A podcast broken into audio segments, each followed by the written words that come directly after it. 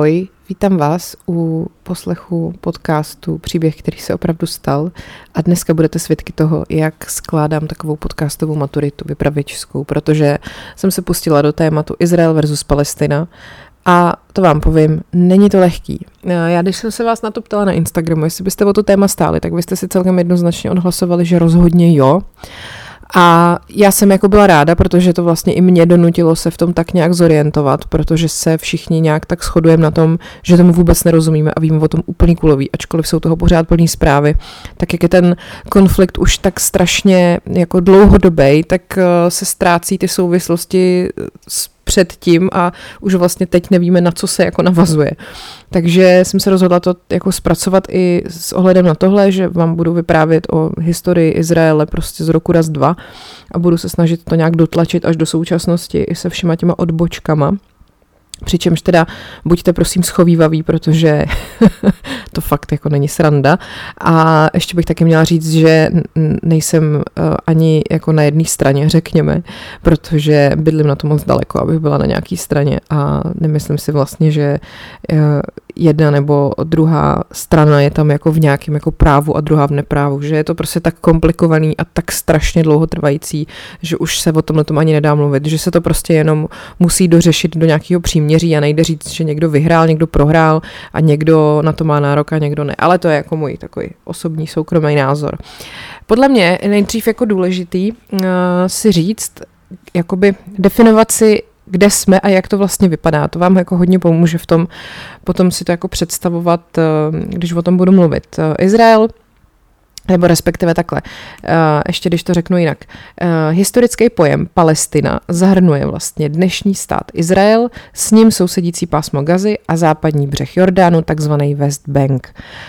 Um, to je si představte jako, že um, Izrael prostě území a v tom je ten West Bank jako menší území a pak na druhé straně, takže ten West Bank je jakoby na eh, na východě, ačkoliv je to západní břeh Jordánu, protože ta řeka vlastně protéká jako po hranicích, vlastně od toho West Bank jakoby na východ, teď už jsem se... no, tak hele, otevřete si mapu, jo, najděte si to a tam to uvidíte, ale vlastně to říkám správně. Gaza, pásmo Gaza je zase úplně na opačné straně. Uh, toho, toho území. Takže West Bank na jedné straně, Gaza na druhé straně, jo, když to tak řeknu. A to celý, ještě plus nějaký další území, je historicky Palestina, ale dnes jako Izrael. Každopádně, uh, to pásmo Gazy právě a ten West Bank, ten západní břeh Jordánu, dneska tvoří stát Palestina, ale ten stát Palestina nemá statut samostatný země, jo? Takže to je vlastně jako ten kor celého toho problému. Ten boj mezi Izraelcema a Palestincema je vlastně jedním z nejtrvalejších konfliktů na světě a v, jako v rámci nějakého mírového procesu už bylo učiněno fakt nekonečně mnoho pokusů o vyřešení toho konfliktu. Um, každopádně to území té Gazy a toho West Banku uh, oficiálně spravuje palestinská samozpráva, jejímž předsedou je od roku 2005 Mahmud Abbas. Ten je zároveň bývalý předseda hlavní palestinské politické strany Fatah, která si udržuje právě moc na tom západním břehu. Co se týká vlajky Palestiny, tak ta vychází z panarabských barev, je téměř identická s vlajkou jordánská a ta má akorát navíc v červeném klínu ještě bílou hvězdu. A západní Sahara má taky hodně podobnou standardu, tam je v bílém pruhu zase červená pěticípá hvězda srpek měsíce. No, Palestina deklarovala jako své hlavní město Jeruzalém, ale to, ten zase za svoji metropoli považuje taky Izrael, protože v, jako tam sídlí většina správních orgánů Izraele. Takže faktickým administrativním centrem té palestinské samozprávy je město Ramalách, a to leží severně od Jeruzaléma právě v oblasti toho Westbanku neboli západního břehu. Já to budu říkat buď jedním nebo druhým způsobem, ať se nám to neplete. No, takže to, to pásmo Gaza vlastně de facto zůstává jako odříznutá od světa, ale ani jakoby ten západní břeh se nedá úplně nazvat jako svrchovaným územím té palestinské samozprávy. Mm, mezinárodní komunita to považuje za teritorium, který okupuje Izrael a vlastně tam žije celkem 400 tisíc židovských osadníků, z toho přes 200 tisíc eh, ve východní části Jeruzaléma. Západní břeh taky trvale kontrolou izraelské jednotky, který se snaží chránit tamní Izraelce. A e, vlastně palestinci e, jako mají pocit, že dlouhodobý cíl Izraele tkví v tom, že chtějí donutit Araby jako k úplnému vystěhování prostě tam z toho místa. Um, skutečná výkonná moc té palestinské samozprávy, která vlastně nemá pod kontrolou to vlastní území, jako sotva může splňovat nějaký základní předpoklad samostatného státu. Každopádně ale oficiální status Palestiny doznal docela dost změn v posledních letech. Třeba v listopadu 2012 došlo v OSN ke schválení rezoluce, která ji právě uznala jako nečlenský pozorovatelský stát, tudíž docela jako uznala tu suverenitu té Palestiny. No a ta okupace těch palestinských území mezi lety 67 a 2007 Izrael stála zhruba 50 miliard dolarů, což je neuvěřitelná částka. A naopak škoda způsobená palestinské ekonomice dosáhla podle Světové banky v roce 2013 úrovně 3,4 miliardy. Takže, a to se samozřejmě pak nesnížilo, ta částka. No a je to tak, že po tři dekády třeba ještě taky každý den dojíždělo několik tisíc palestinců do práce na území Izraele, ale potom se tam zašly dít sebevražedný atentáty a byla to taková v podstatě každodenní hrozba, takže se hranice pro ně pak neprodyšně uzavřely. Poznamenalo to i tamní hospodářství. Tohle je takový jenom stručný jako úvod, takový pseudo jako schrnutí, aby jsme tak nějak věděli, jak to vy, jako, jako zhruba vypadá, že prostě jsou vlastně dva národy na jednom území a nemůžou se jako dohodnout na tom, kdo bude kde a co je čí, když to tak jako řeknu úplně blbě. No a teď jak to teda celý jako vzniklo. Starověký Izrael si pojďme říct, jak to, eh, jak začal. Vlastně oblast toho dnešního Izraela a té palestinské autonomie Poprvé osídlili kolem čtvrtého tisíciletí před naším letopočtem eh, Semiti, semické obyvatelstvo, takzvaný Kanánejci a některé další národy. A vlastně ta oblast se podle nich pojmenovala Kanán. Potom ve 13. století před naším letopočtem do toho Kanánu přichází židovský kmeny eh, a ty postupně převažují nad těma Kanánejcema. A když to vezmeme podle Bible, tak eh, podle Bible vedl eh, Jehošua Izraelity do krajů západně od řeky Jordán, tam se střetli s Kanánejci a s národem Filištínů. Potom v období někdy okolo roku 1000 před naším letopočtem existoval biblický židovský stát Izrael a jeho prvním králem byl Saul, který padl v bitvě s Filištíny. Jeho adoptivní syn a následník trůnu eh, David dobil Jeruzalém a učinil z něj hlavní město starověkého Izraele. Davida potom na trůně vystřídal jeho syn Šalamun, to možná znáte. Uh, ale jeho vláda je považovaná za takový zlatý věk starověkých Izraelců uh, a území Izraele zažilo největší rozmach. Byl taky postavený židovský chrám v Jeruzalémě zvaný Šalamounův. No, v roce 926 před naším letopočtem, když Šalamoun umřel, se Izrael rozdělil na dva státy. Severní Izrael a Jižní Judea. Jo? Ten severní Izrael to bylo, eh, nebo takhle, hlavním městem Jižní Judei bylo právě Jeruzalém. Potom v roce 722 před naším letopočtem Izrael dobili Asyřané a ten lid toho Izraele byl jako rozprášen a stal se deseti ztracenými kmeny, to se tak říká. A Judea s Jeruzalémem, ty dvě, mm, to, to území, to jižní území, byly dobyty Babyloniany v roce 586 před naším letopočtem a taky zničili v té době ten um, Šalamounův chrám, neboli první chrám. A ty židi z té Jude byli donucený odejít do babylonského exilu, nebo jako do otroctví, anebo prostě prchnout do jiných zemí. Potom Babylony dobila Persie a ta umožnila židům vlastně v roce 538 před naším letopočtem, co znamená po nějakých 50 letech, aby se vrátili domů a Jeruzalém a chrám byly obnovený. No a potom v roce 332 před naším letopočtem Alexandr Veliký porazil Perzii a když potom umřel, tak vypuknul nějaký boj o moc a říše prostě ovládli nějaký vojevůdci a následníci. Židovský území teda nejdřív ovládali Ptolemájovci, což byli, což je, co jsou vlastně jako by egyptiani, že jo, to byla například Kleopatra. A v roce 200 před naším letopočtem Seleukovci.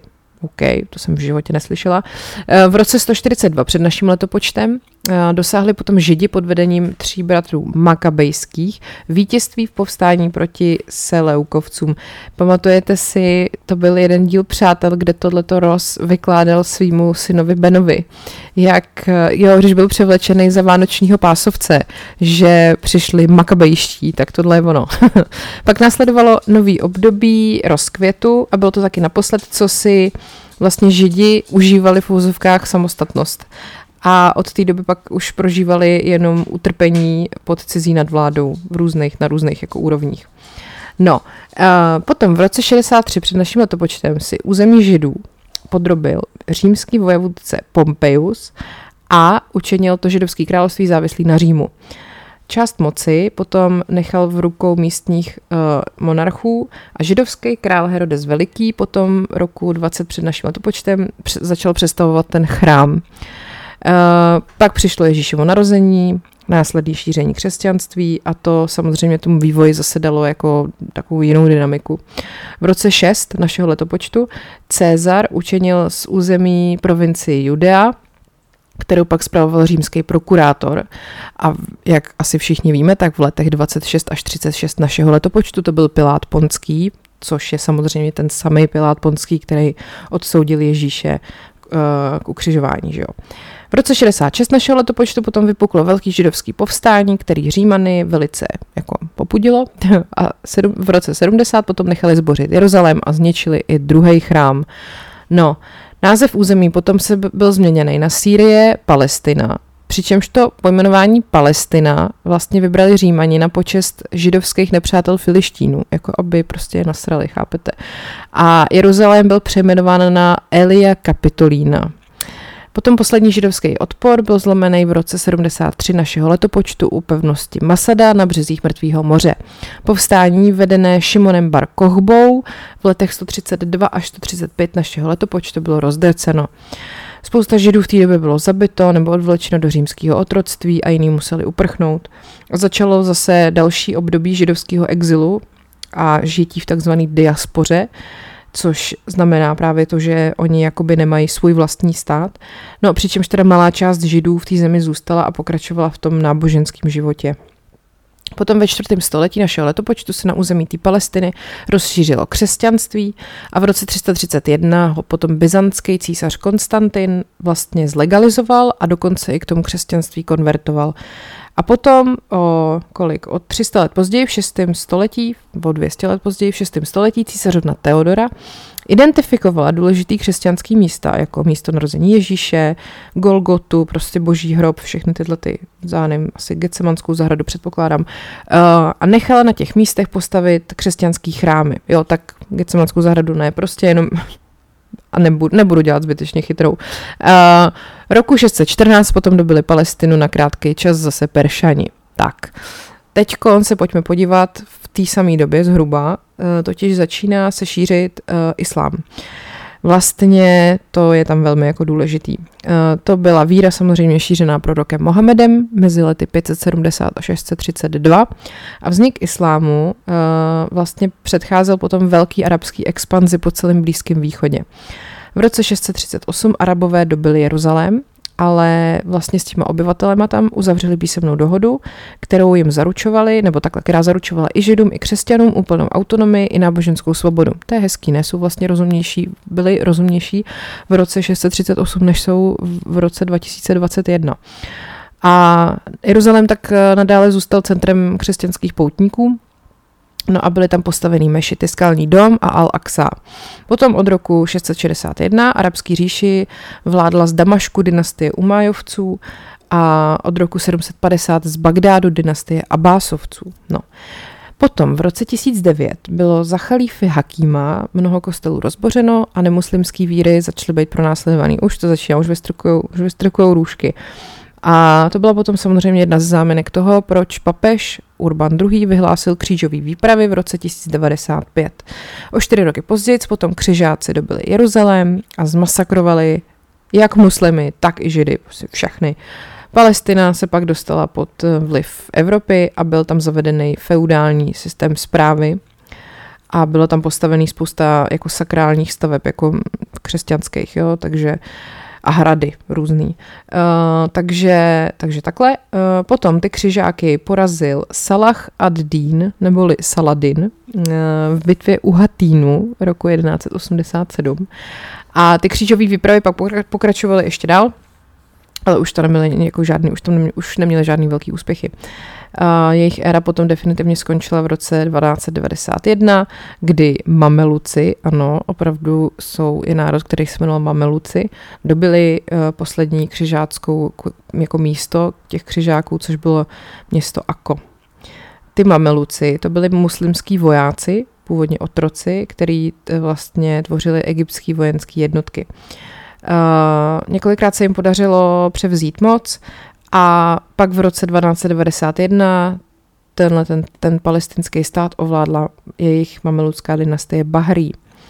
A až za jejich vlády se potom v Palestině ten islám stal většinovým náboženstvím. To je důležitý bod. Ty mameluky potom porazil až turecký sultán Selim I. v roce 1517 a tak se vlastně Palestina stala na dlouhou dobu součástí osmanské říše, protože osmanská říše to bylo ještě jakoby před jako tím klasickým Tureckem. Že jo.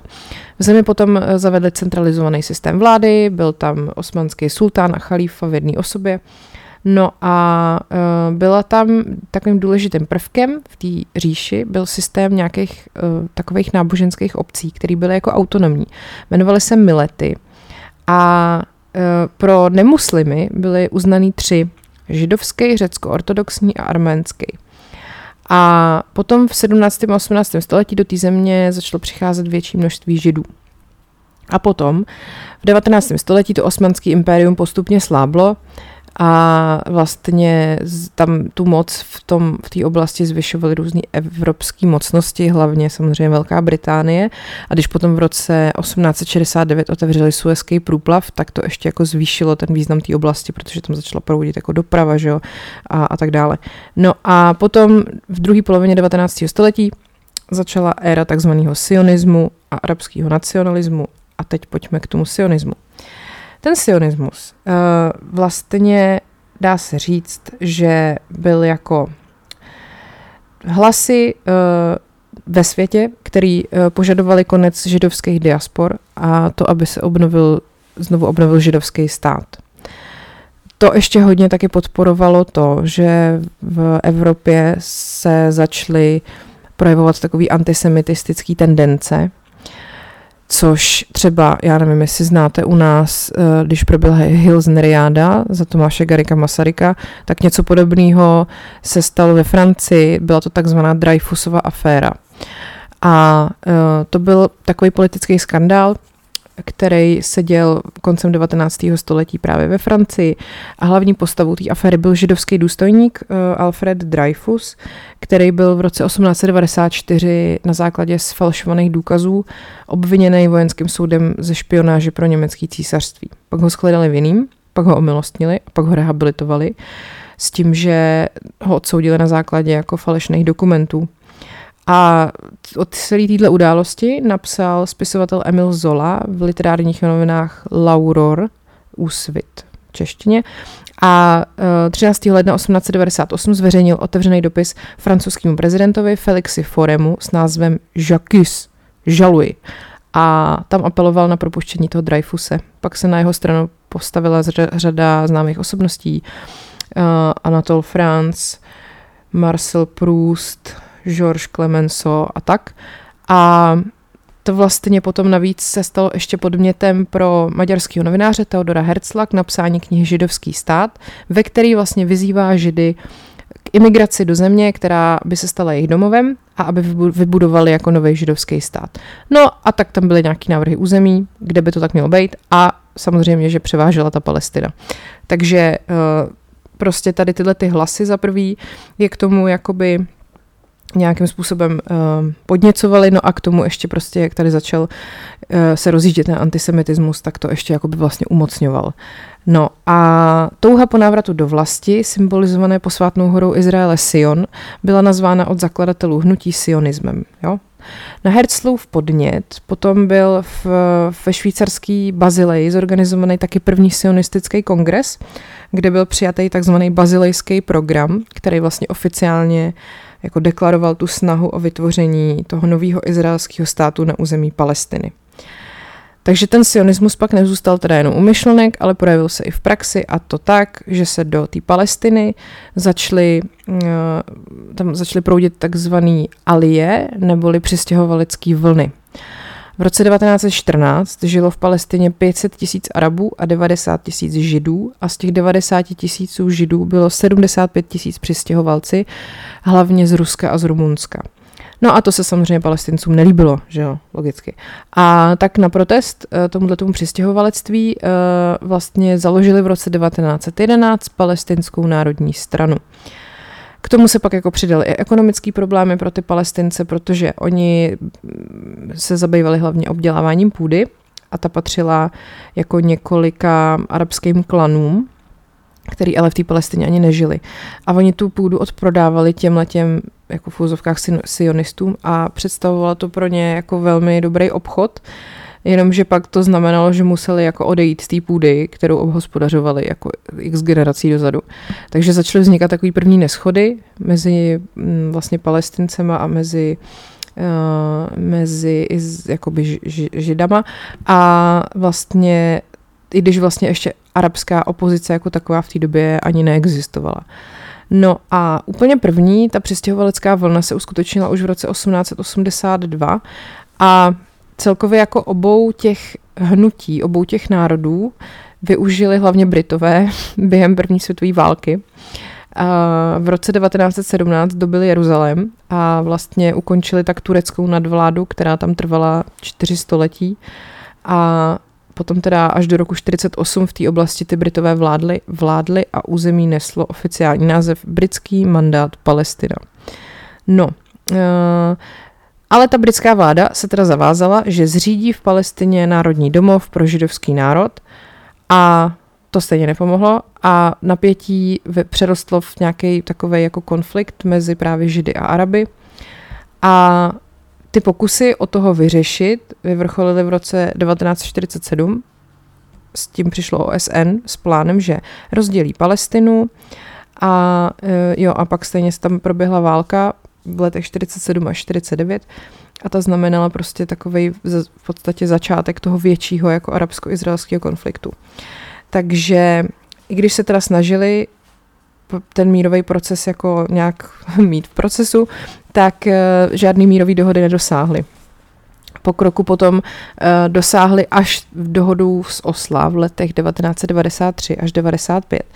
Ale i tak jsou palestinci pořád vystavený jako izraelský vojenský okupaci že v pásmu Gazy a na 165 v vozovkách ostrovech na západním břehu Jordánu.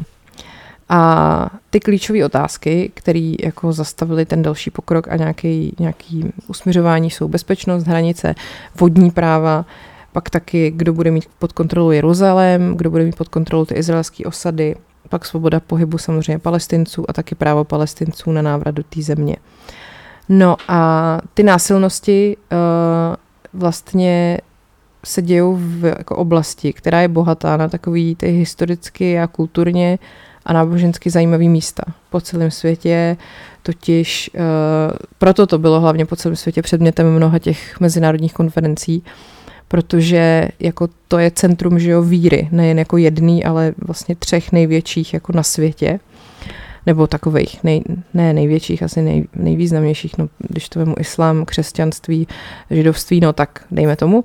A uh, dá se říct, že jako ale vlastně to bylo úplně kontraproduktivní, protože to tomu turistickému ruchu a přístupu do těch oblastí jako bránilo vždycky ty konflikty. No a tak vždycky se spíš snažili o to, aby se vymyslelo nějaký dvoustátní řešení, který by jako vytvořilo, eh, zahrnulo vytvoření toho nezávislého palestinského státu vedle státu Izrael.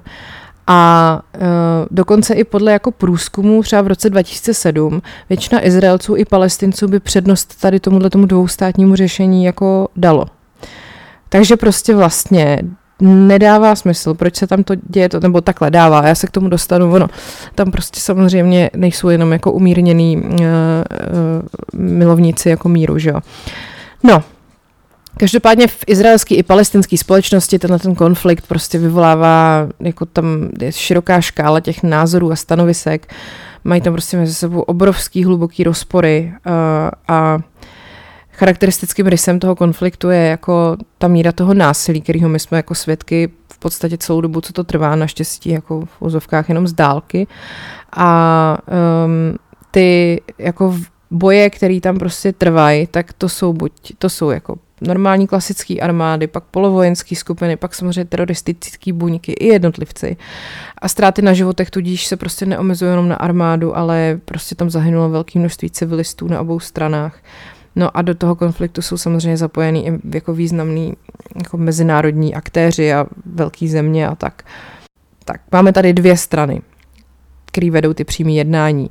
Jedna je izraelská vláda v čele s Benjaminem Netanyahuem a druhá je Organizace pro osvobození Palestiny v čele teda s Mahmudem Abbásem. Uh, oficiální jednání potom zprostředkovává mezinárodní kontingent, který uh, se označuje jako blízkovýchodní kvartet, uh, který zastupuje zvláštní vyslanec uh, a ten tvoří Spojené státy, Rusko, Evropská unie a Organizace spojených států, uh, spojených národů. Pardon.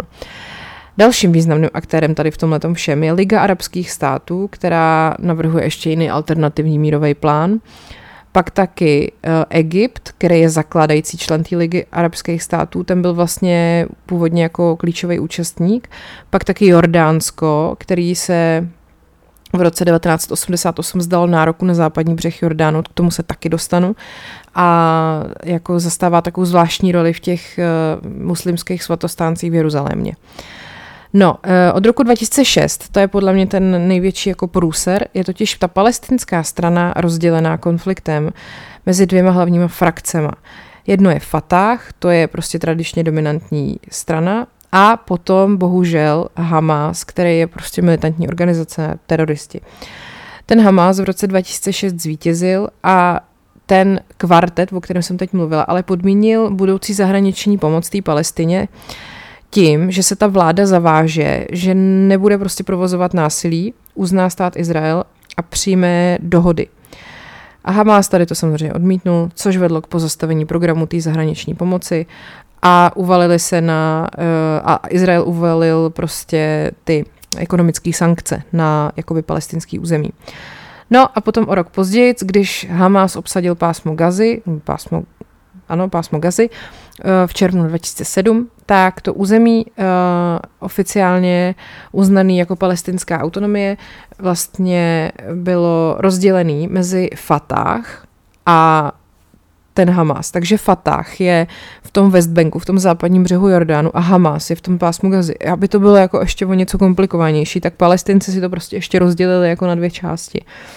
No a tím pádem to vlastně jako se úplně rozpadlo tady tohleto, jako tady to celé, co se tam dohadovalo složitě leta.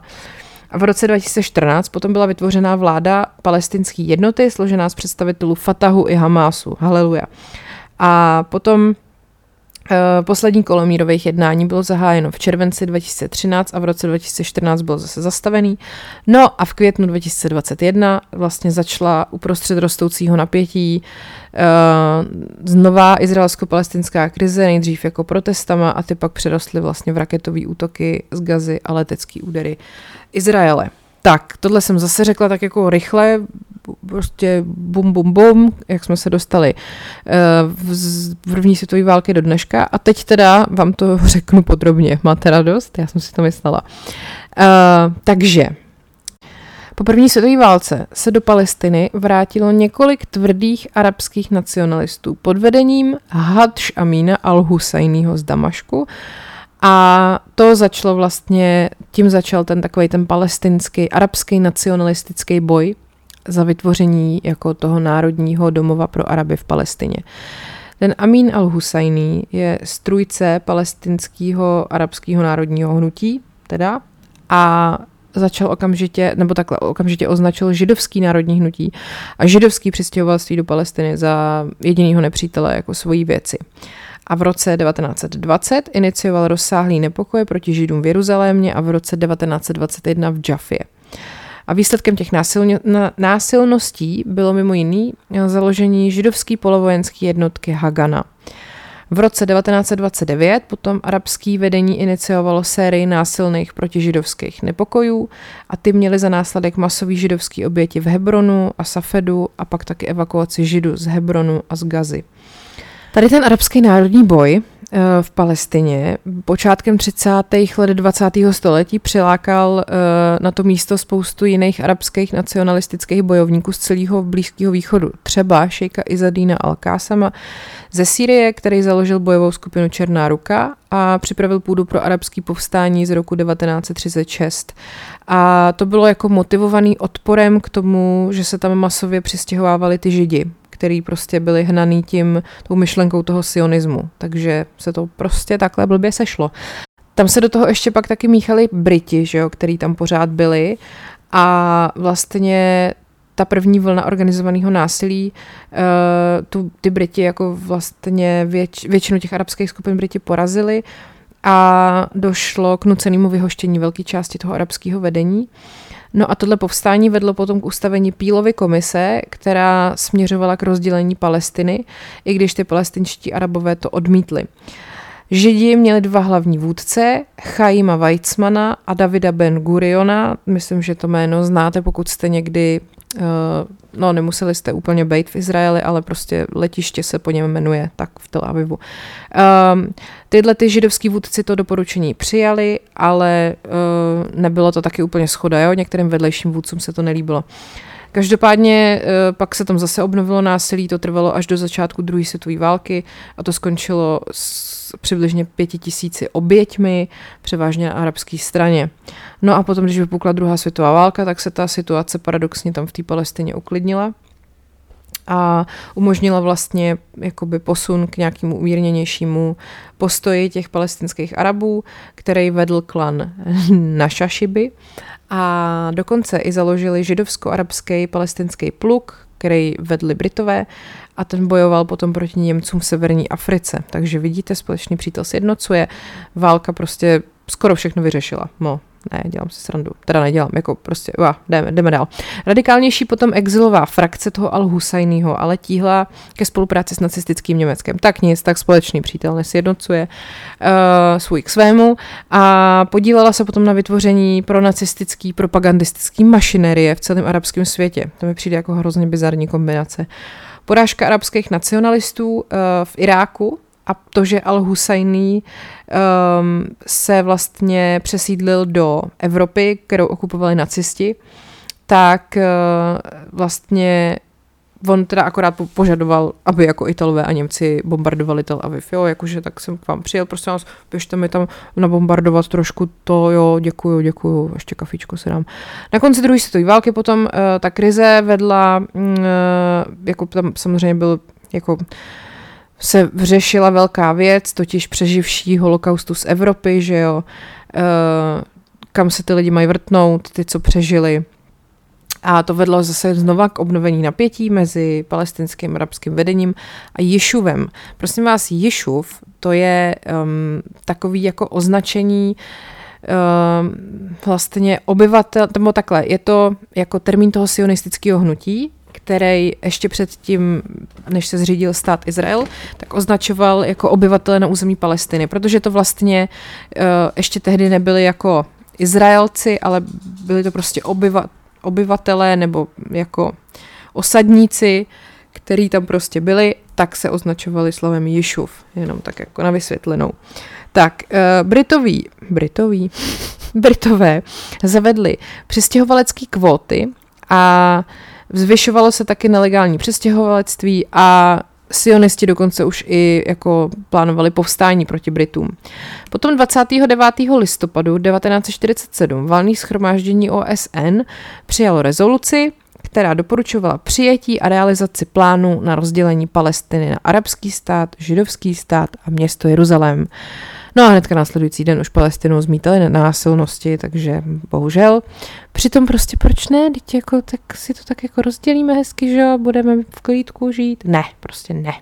No, po čtyři měsíce se pod neustálými arabskými provokacemi a útoky Ješu většinou bránil a občas jim to oplácel a Arabská liga potom podpořila arabský boj vytvořením dobrovolnický arabský osvobozenecký armády, která podporovala palestinskou arabskou armádu.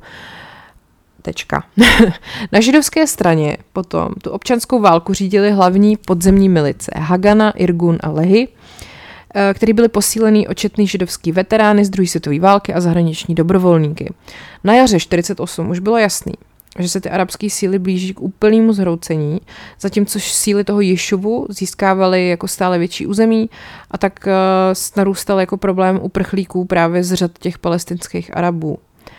A to pak vedlo jako k různým i násilnostem proti židovským komunitám na Blízkém východě a v severní Africe, což zase vyvolalo opačnou uprchlickou vlnu. Uh, potom se 14. května 1948 vyhlásil vznik státu Izrael a Liga arabských států se rozhodla zasáhnout a vpochodovala se svými jednotkama do bývalé britské Palestiny, čím začala hlavní fáze arabsko-izraelské války v roce 1948.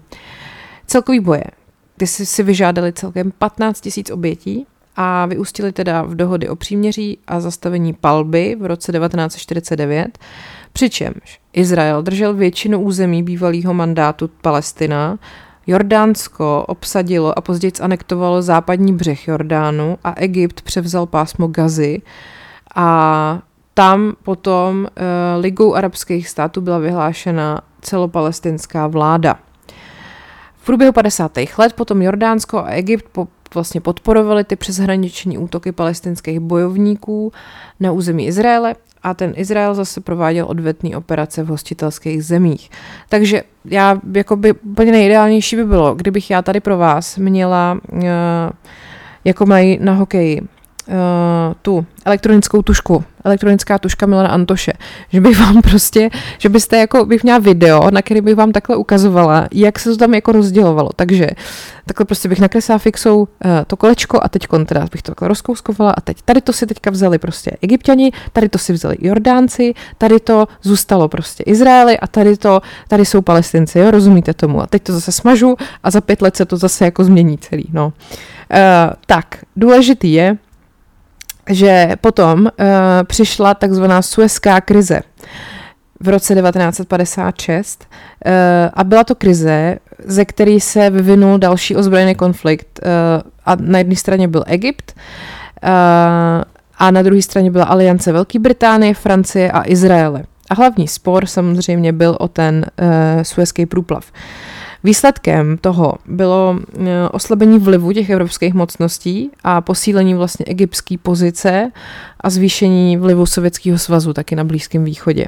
Vlastně pod záminkou toho, že Egypt toleruje jako ozbrojený akce z toho pásma Gazy, který bylo pod jeho zprávou, tak Izrael uh, zahájil invazi 29. října. A Francie i Velká Británie oběma stranám dali ultimátum, ale Gamal Abdan Nasir to odmítnul. Gamal Abdan Nasir byl, prosím vás, eh, podplukovník egyptský, jo? Tak, uh, každopádně ten, ještě bych vám mohla říct tady něco o Gamálovi, ten uh, totiž, když Egypt prohrál s Izraelem v roce 48, tak v Egyptě vzrůstala frustrace a rozčarování s politikou premiéra Nokrašiho Paši. Proto jsem vám to chtěla říct. Toho pak zavraždili, to už není tak vtipný, a vlády se právě chopilo takzvaný hnutí svobodných důstojníků a pod vedením, pod vedením právě tady toho podplukovníka Gamala Abd a Nasira. No, zpátky teda k suezkému průplavu 31. října začaly francouzský a britský bombardéry útočit na egyptské letiště. Mezitím se jejich námořní síly přesunuly uh, z Malty a Kypru do Port Saidu a Port Fuadu a obsadili průplavní pásmo s pomocí parašutistů. No. Uh, potom vlastně padla Libra následkem toho a negativně na to reagoval Sovětský svaz a Amerika a to celou jako operaci vlastně zastavil hnedka následující den. Potom uh, dokonce i se sovětskou americkou podporou pohrozila OSN jako intervencí a ty angličani a francouzi se teda stáhli.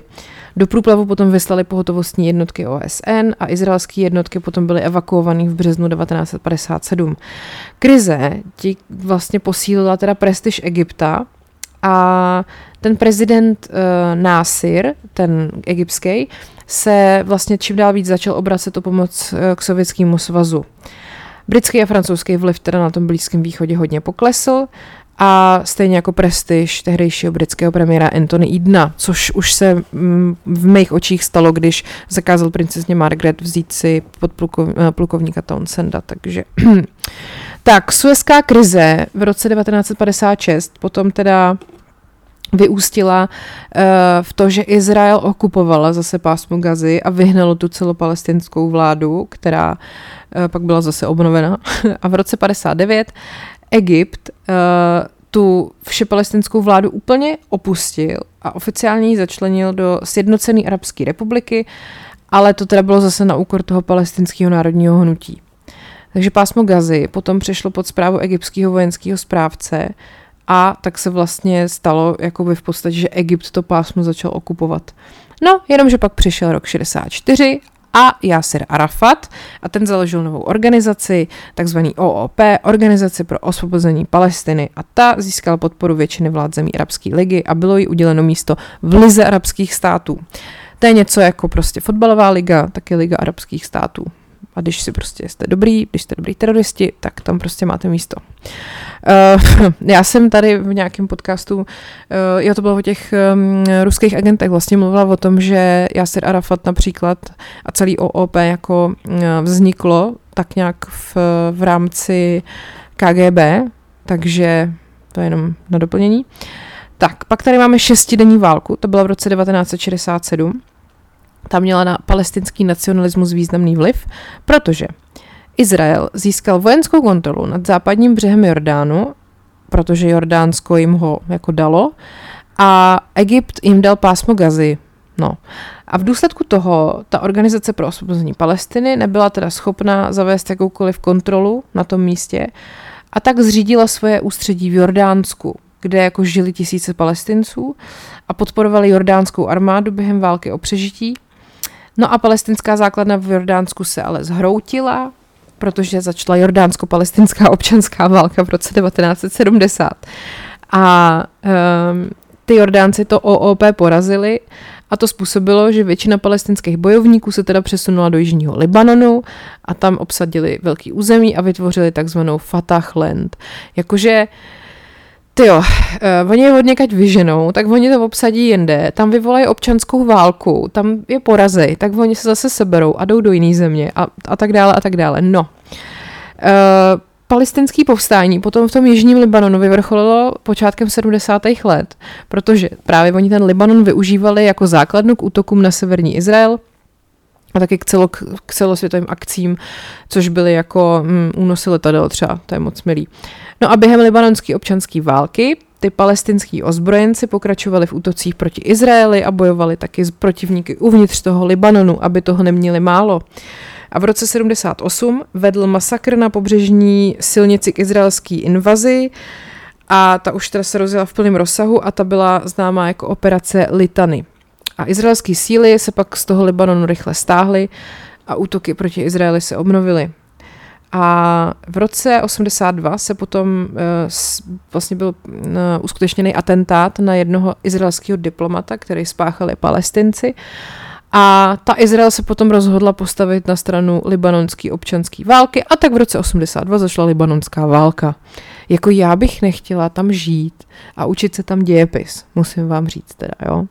Um, tak, Začátky libanonské války, počáteční výsledky pro Izrael úspěch. Uh, většina palestinských ozbrojenců byly, během několika dnů byla poražena, dobili Bejrút a ústřední, ústředí toho uh, OOP, té organizace za osvobození Palestiny, bylo z rozhodnutí Jasira Arafata v červnu evakuováno do Tuniska, takže to už máme další zemi, kam oni se přesunuli. Uh, No a izraelský zásah do této občanské války ale vedl i k tomu, že se pak uh, stal zase jiný konflikt mezi Izraelem a Sýrií, aby toho nebylo málo.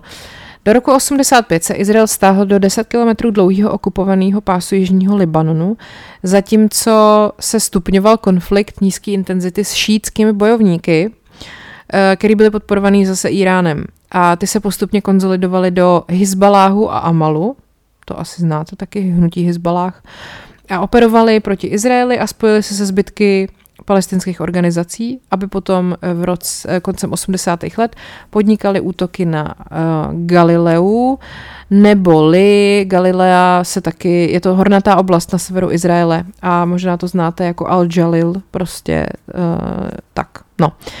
Uh, takže to máme takhle. A potom v 90. letech 20. století uh, byly už potom palestinské organizace v Libanonu z velké části neaktivní. No, první palestinský povstání začalo v roce 1987 jako reakce na stupňující se útoky a prostě tu nekončící okupaci. E, pak začaly v počátkem 90. let mezinárodní snahy o urovnání toho konfliktu, což jakoby, jako precedens si brali úspěch egyptsko-izraelský mírový smlouvy z roku 82. V roce 93 teda potom se izraelský představitelé v čele s Icakem Rabinem, to je vtipný, jak prostě si pamatuju, když mi bylo, já nevím, těch pět let a koukala jsem na televizi na zprávy, tak přesně to jméno Icak Rabin si pamatuju a nic jiného. Uh, tak, uh, palestinští představitelé, samozřejmě Organizace pro osvobození ale z Palestiny v čele s Yasserem Arafatem, se snažili najít mírové řešení prostřednictvím tak, takzvaného mírového procesu z Osla. Mimochodem, já jsem jako už docela stará, jo, ale taky jste eh, v devadesátkách nosili okolo krku omotaný takový ten šátek a říkali jste mu Arafat? No, nic. Eh, zásadním milníkem v tomhle procesu byl dopis právě Jasira Arafata, v němž uznal právo Izraele na existenci. Tyjo, tak děkujeme. A v roce 93 potom uh, dokončili dohody z Osla, a byl to takový rámec pro ty budoucí izraelsko-palestinské vztahy. Podstatou té dohody z Osla bylo, že Izrael postupně předá palestincům kontrolu nad palestinskými územími výměnou za mír. Bylo to velice choulostivý a postupovalo to po částech a pak přišel zlom a šlo to všechno do prdele, protože uh, uspořádali uh, nějaký debilní, pardon, izraelský fanatik, uspořádal atentát na toho Icaka Rabina a on byl zavražděný a protože ten izraelský fanatik, který ho zabil, tak jako nesouhlasil s tou mírovou iniciativou. To samozřejmě zasadilo tomu procesu vážnou ránu a nově, Izrael, nově zvolená potom izraelská vláda v roce 96 od něj ustoupil, ustoupila. Tak. Huh, hele, dobrý, zatím, zatím jako jedu, já si myslím, že zatím to i dává smysl. Já mluvím už 50 minut, pro boha. Uh, to mi tady zbývá ještě asi 15 000 stránek. V červenci 2000 americký prezident Bill Clinton svolal mírový summit mezi palestinským prezidentem Yasserem Arafatem a izraelským premiérem Ehudem Barakem. Barak uh, údajně prostřednictvím USA předložil palestinskému uh, prezidentovi jako základ pro jednání následující body. Nemilitarizovaný palestinský stát rozdělený na tři až čtyři části – Eh, který bude obsahovat 87 až 92% západního břehu Jordánu, včetně části východního Jeruzaléma a celý pásmo Gazy. Nabídka taky zahrnovala, že 69 židovských osad, eh, který vlastně, ve kterých je 85% židovských osadníků na tom západním břehu, bude postoupeno Izraeli a nebude žádný právo na návrat do Izraele, žádná svrchovanost nad Chrámovou horou, ani uh, žádná z hlavních čtvrtí východního Jeruzaléma, anebo nebude žádná taky pokračující kontrola Izraele nad údolím Jordánu. Arafat to odmítnul. Podle palestinských vyjednavačů nabídka prostě neodstranila mnoho prvků té izraelské okupace, který se týkalo půdy, bezpečnosti, osad a toho Jeruzaléma. No a prezident Clinton údajně požádal Arafata o protinávrh, ale ten žádný ne, jako ne, ne, s žádným nepřišel.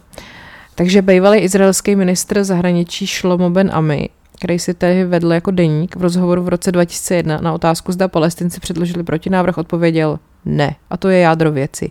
Nikdy během jednání mezi námi a palestinci nedošlo k palestinskému protinávrhu. Takže si mě se to nelíbí, no tak navrhni něco jiného. Já nevím. V samostatném rozhovoru potom, eh, rozhovoru potom v roce 2006 eh, tenhle ten Ben a mi prohlásil, že kdyby byl palestincem, nabídku eh, by teda ale odmítnul. Mimochodem je to, bylo to v Camp David, to je takový jakože určující, nebo prostě se o tom tak jako mm, mluví, o tomhletom, o tomhletom mírovém summitu. Byl to mírový summit v Camp Davidu. No a takže USA se prostě nepodařilo vypracovat žádný přijatelný řešení, který by uspokojilo Izraelce i Palestince. A Bill Clinton potom dlouho obvinoval Arafata ze stroskotání toho samitu a uh, pak vlastně v následujících měsících Clinton jmenoval bývalého amerického senátora George J. Mitchella do čela vyšetřovací komise, která měla za cíl určit uh, strategie pro obnovení toho mírového procesu. Ty závěry potom byly zveřejněny v roce 2001 a jednou ze strategií byla likvidace stávajících izraelských osad a potlačení militantních aktivit palestinců.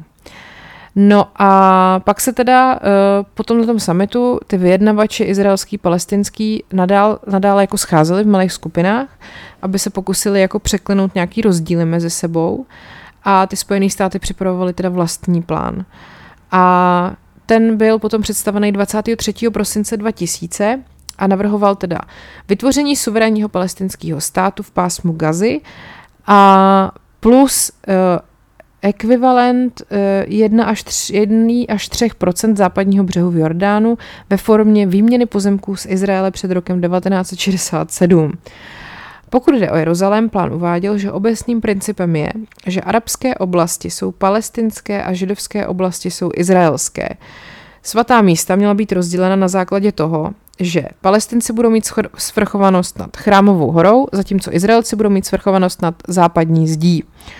Uh, pokud jde o uprchlíky, tak plán navrhoval řadu jako věcí, včetně nějakého finančního odškodnění nebo práva na návrat do palestinského státu, uh, uznání utrpení způsobeného palestincům v roce 1948 ze strany Izraele. Uh, bezpečnostní návrhy se pak týkaly nemilitarizovaného palestinského státu a mezinárodních sil pro ochranu hranic. Obě strany ten Clintonův plán přijali a stal se základem pro jednání na mírovém summitu v Tabě v lednu následujícího roku. Hurá! Summit v Tabě v roce 2001. Uh, ten izraelský vyjednávací tým představil novou mapu v tom lednu 2001, bylo to teda v Egyptě, v Taba i v Egyptě. Uh, a z návrhu byly odstraněny oblasti dočasně kontrolované Izraelem a palestinská strana je přijala jako základ pro další jednání. No a vzhledem k tomu, že se blížil izraelský volby, tak ty jednání skončily bez dohody, ale obě strany vydaly společný prohlášení, v němž potvrdili dosažený pokrok.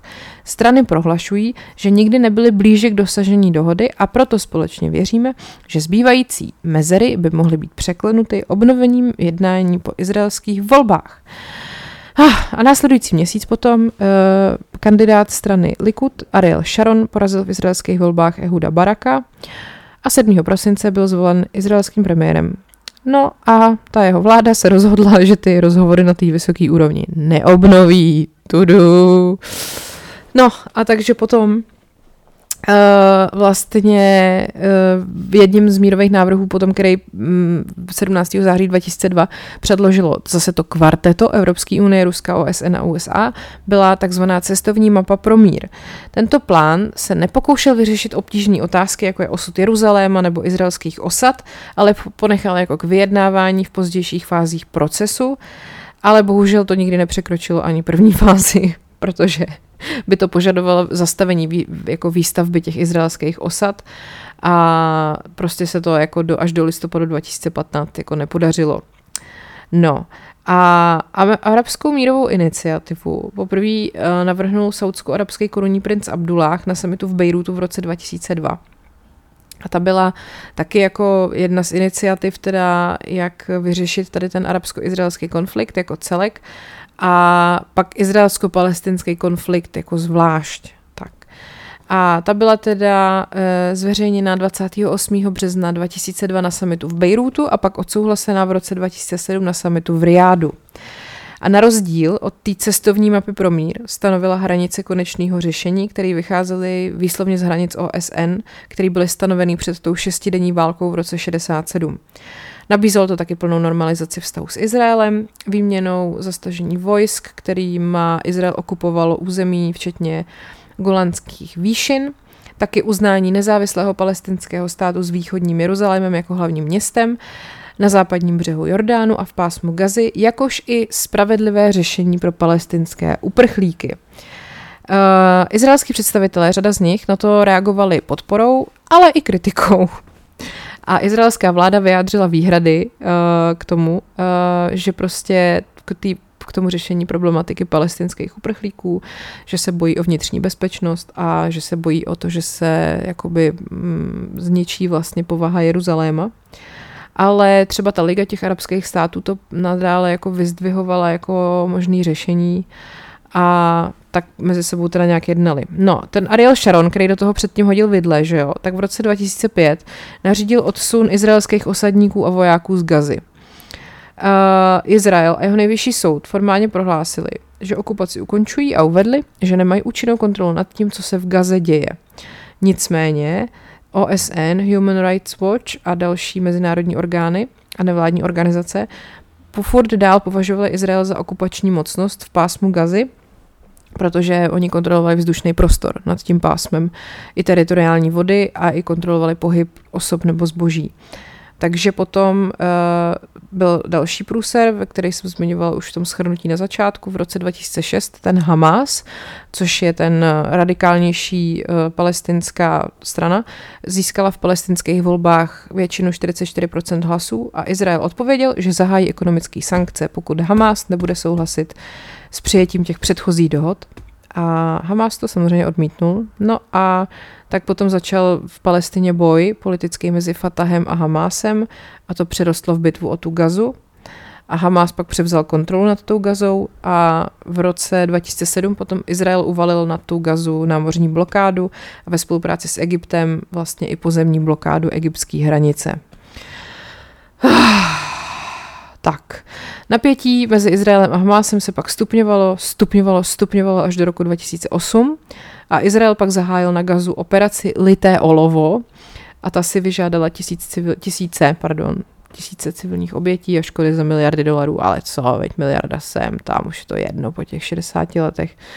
Do února 2009 potom uh, bylo za mezinárodního zprostředkování mezi stranama podepsaný příměří, ačkoliv okupace a nějaký výbuchy násilí jako pokračovaly. V roce 2011 potom stroskotal pokus palestinské samozprávy získat členství v OSN jako plně suverénní stát. A v té Gaze, kterou teda kontroloval Hamas, dochází k občasným raketovým útokům na Izrael a izraelským náletům.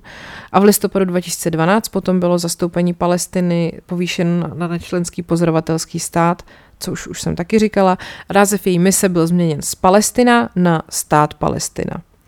No, uh, teď teda ještě něco k izraelské vojenské policii. Ve zprávě zveřejněný v únoru 2014, která se týkala incidentů za tříletý období 2011 až 2013, uvedla Amnesty International, že izraelské síly používají na západním břehu bezohledný násilí a v některých případech se zřejmě dopouštějí umyslného zabíjení, který se rovná v podstatě válečnému zločinu. A kromě spousty obětí na životech, ta Amnesty taky uvedla, že nejméně 261 palestinců, včetně 67 dětí, bylo vážně zraněno právě izraelským použitím ostrý munice. Ve stejném období bylo zabito taky 45 palestinců, včetně 6 dětí. A Amnesty potom při přeskoumání 25 umrtí civilistů dospěla k závěru, že v žádném případě neexistují důkazy o tom, že by palestinci představovali bezprostřední hrozbu. A zároveň více jak 8 tisíc palestinců utrpělo vážné zranění jinýma prostředkama, včetně nějakých gumových, kovových střel s gumovým pláštěm. A odsouzen byl pouze jeden voják té izraelské armády, který zabil palestince pokoušejícího se nelegálně vstoupit do Izraele. A ten voják potom dostal roční trest s pětiměsíční podmínkou.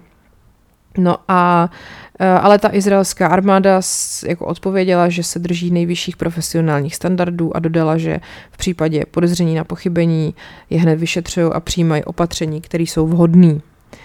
No, uh, tak to je jenom tak ještě tady zmínka. Uh, samozřejmě, že jako se to děje i na druhou stranu.